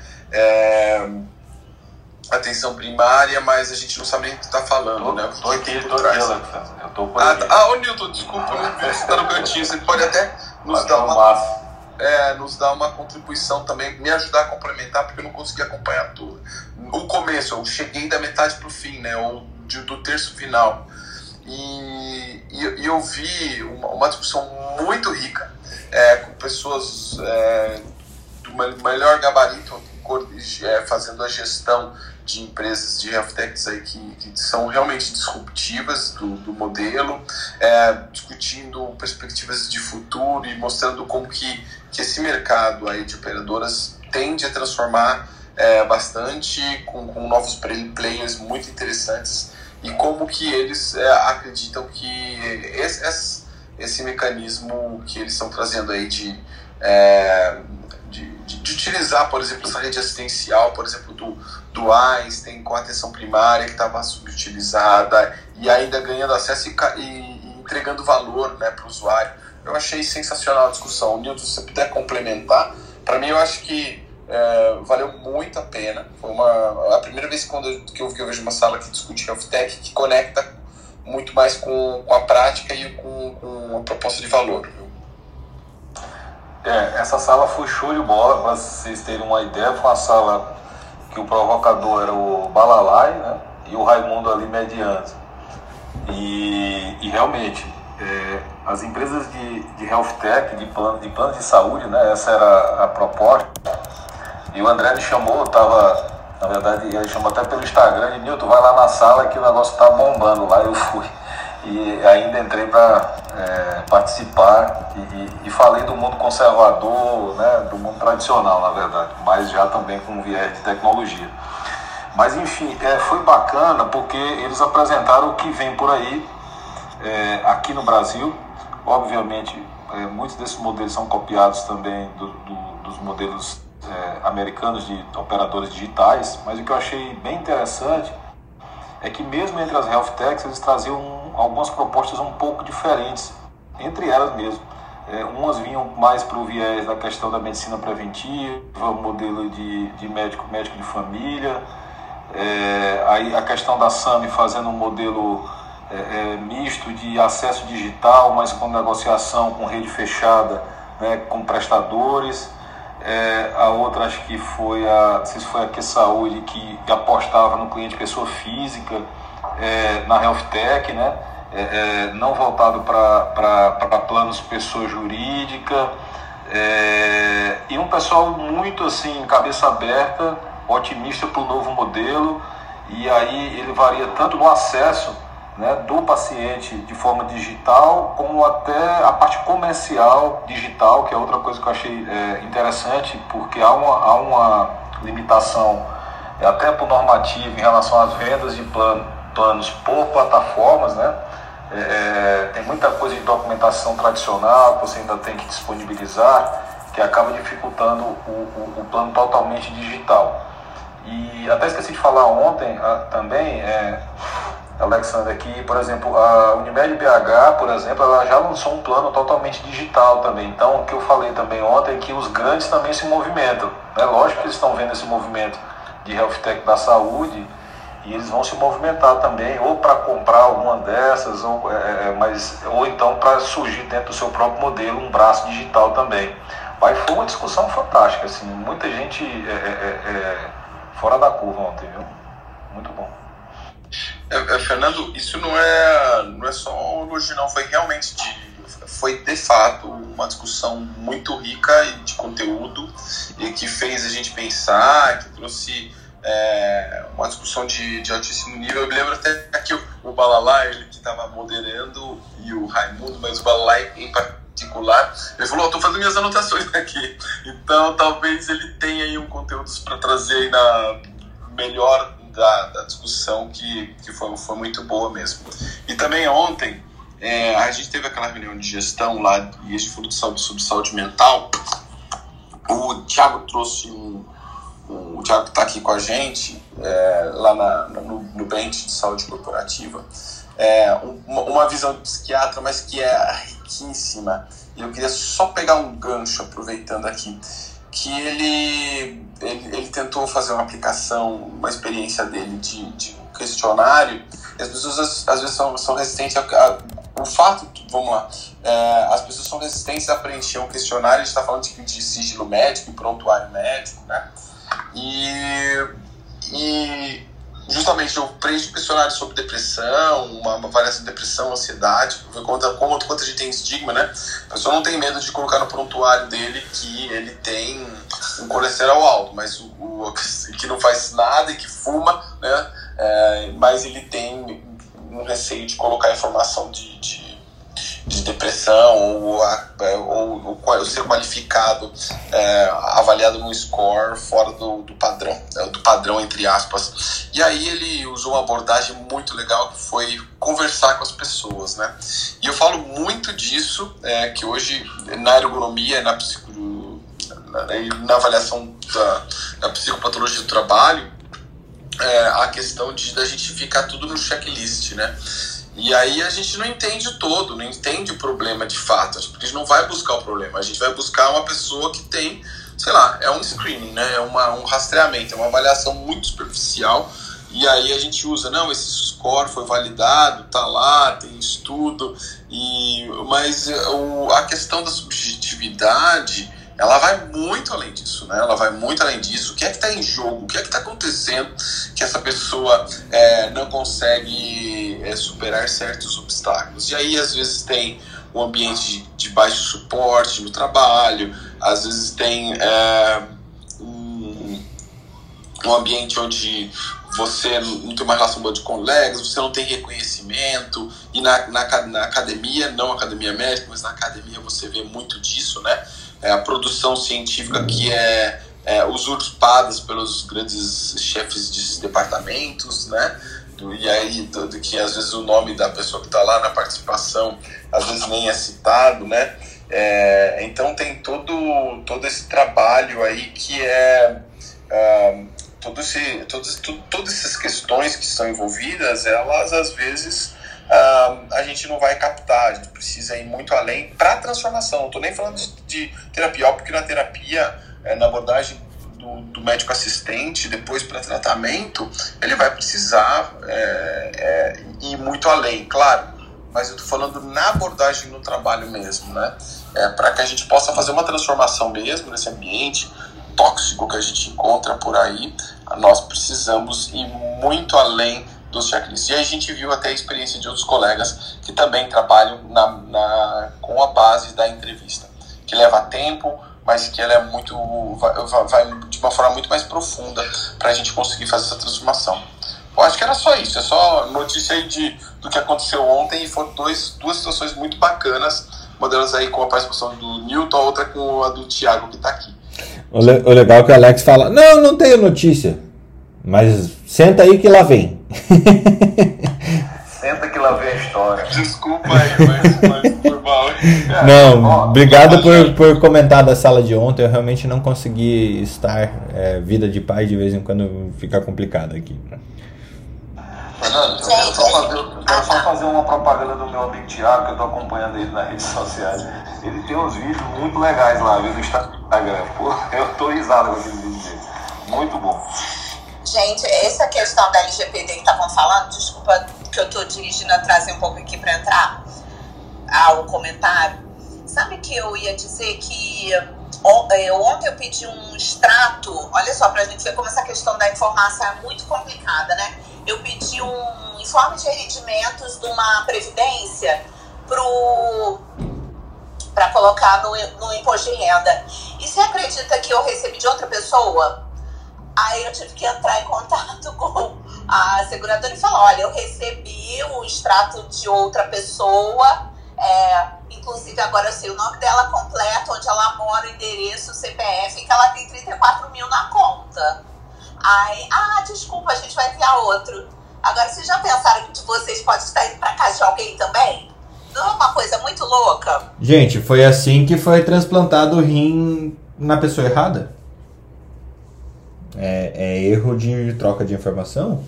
E isso acontece no papel sem ser digital.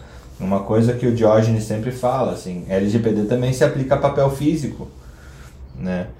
É, deveria se aplicar e, e, de fato a informação vazada, ela não importa o, o caminho, não importa o, o coisa, importa que ela foi vazada. É, mas é, é de, de se preocupar em todos os, de todos os lados, né? Nayara, Felipe, Newton, Débora e Úrsula. É, desculpa é, agregar aqui tudo. Abre o microfone para o primeiro que quer contar fofoca pra gente. Ah, eu quero só para fechar, que vocês estavam falando de biobank e de álcool.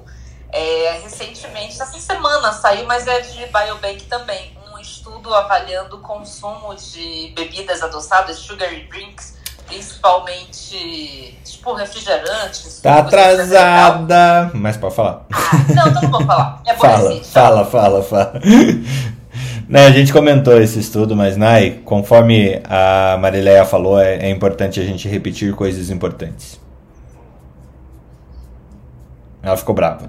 Então, complementando a notícia da Nayara, Uh, o consumo de bebidas açucaradas pode impactar negativamente no aparecimento de câncer de é, cólon e reto.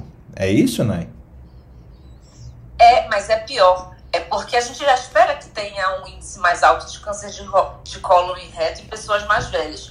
Isso é um impacto em pessoas jovens. Então, se você tem esse consumo exagerado na adolescência, você vai aumentar o risco de, como um adulto jovem, ter é, câncer coloretal.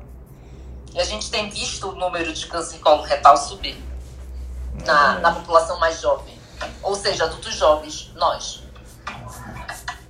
Muito bom, muito obrigado, Nai. Ficou brava mesmo, veja só. Obrigado pelo nome. Tu me conheces, pô. Felipe, temos notícia Respeito a gente tenha discutido aí os, o pessoal da Alemanha acha que pode ajustar e modificar a vacina da Johnson da AstraZeneca para poder adaptar e, e ter essa alteração para poder ter a capacidade de não ficar usando coágulos e ter uma melhor. pegar algumas variantes que estão fazendo atualmente. Né? Então isso pode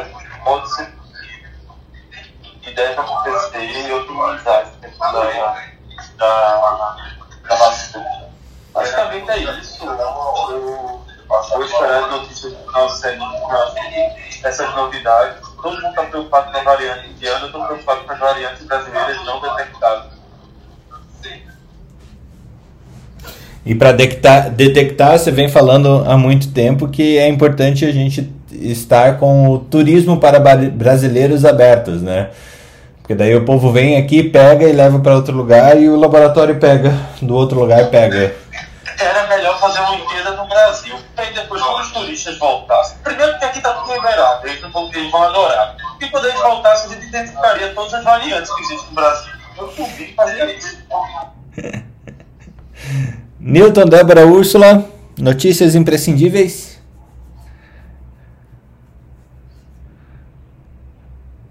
Bom, a notícia aqui, eu vou sair dessa parte de, de,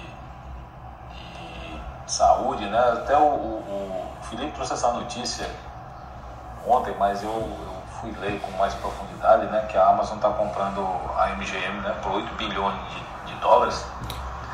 É, que eu achei interessante é o seguinte, porque pagaria né, 8, 8 bilhões de dólares, além da franquia do, do 007, né, que foi colocado ontem pelo Felipe, o que eu não sabia também é que vem, a franquia, vem, vem junto a franquia do Robocop, do Rock, da Pantera Cor-de-Rosa, o filme do Mágico de Oz e Silêncio dos Inocentes. E uma coisa interessante é que a Amazon já gastou em 2020 11 bilhões de dólares para criar conteúdo sozinho.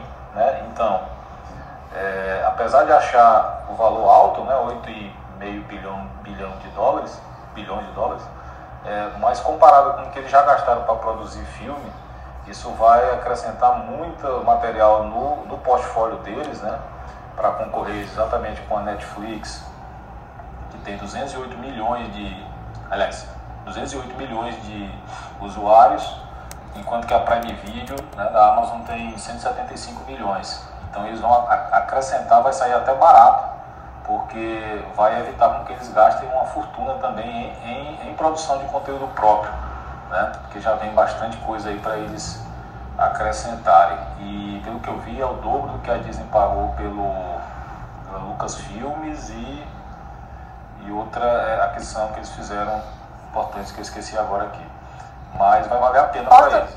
Hã? Posso acrescentar na sua fofoca aí, Milton? Pode, claro. E uh, eu, a, a, a, fofoca que eu escutei aqui é que, na verdade, a MGM, é, eles não estão revelando os valores, né? Mas a MGM, eles acham que vale 7 bilhões e que o, o Bezos está disposto a pagar 11 bilhões. É, então, e, são, e, são quatro. É, é, então, mas... Exato. Então, mas a, a, eles acham, a fofoca é que ele está disposto a pagar mais, porque uma das franquias que vai vir é a do Apprentice, do aprendiz, do Donald Trump. E ele vai, ele vai ser, porque ele tem uma rixa com o Donald Trump. Então, não só ele vai ser dono da franquia que é do cara, mas ele, ele vai, vai segurar na caneta, né? Eu vou escrever isso. Vai comprar, vai comprar. E o pior, diz que tem um monte de footage de filmagem que o Donald Trump não quer que seja revelado de jeito nenhum, porque rolou processo, a Umarosa lá que processou ele, que foi da, do governo dele, tem um monte de processo e toda essa filmagem tá, é da franquia do é do MGM. Quem comprar a MGM vai levar essa filmagem e vai diz que dá um documentário assim sensacional. Então a, a, essa lenda que ele está comprando para se, um dos motivos que ele está aceitando pagar mais é porque ele quer se vingar do Donald Trump. Olha ah, isso. Essa vale 15, 15 bilhões, né? não vale 8 não, vale 15. Entendeu? Então, com certeza ele vai faturar alto nisso aí. É, bom, só fechando, né? Então a MGM tem um portfólio de um catálogo de 4 mil filmes e 17 mil episódios de TV, né? Que podem migrar aí para Amazon Studios, né? Chamado. E é isso aí, Fernando. Bom final de semana a todos, viu? Boa. Debs, temos já já já temos é, agenda para semana que vem? Débora?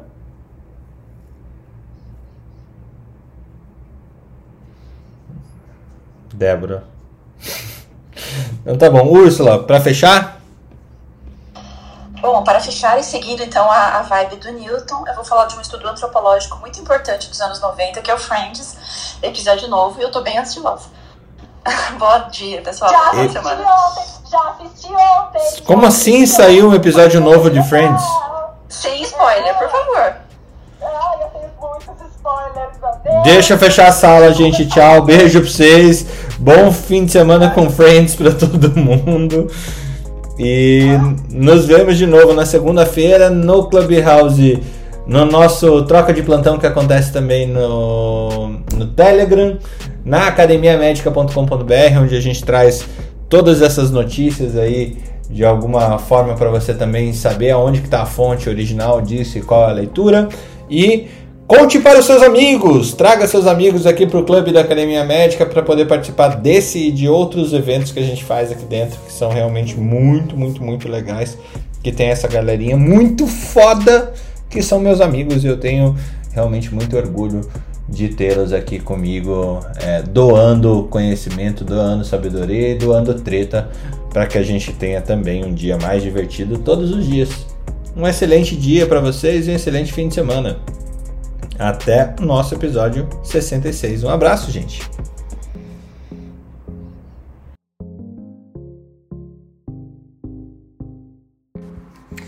Academia Médica. Bem-vindo à revolução do conhecimento em saúde.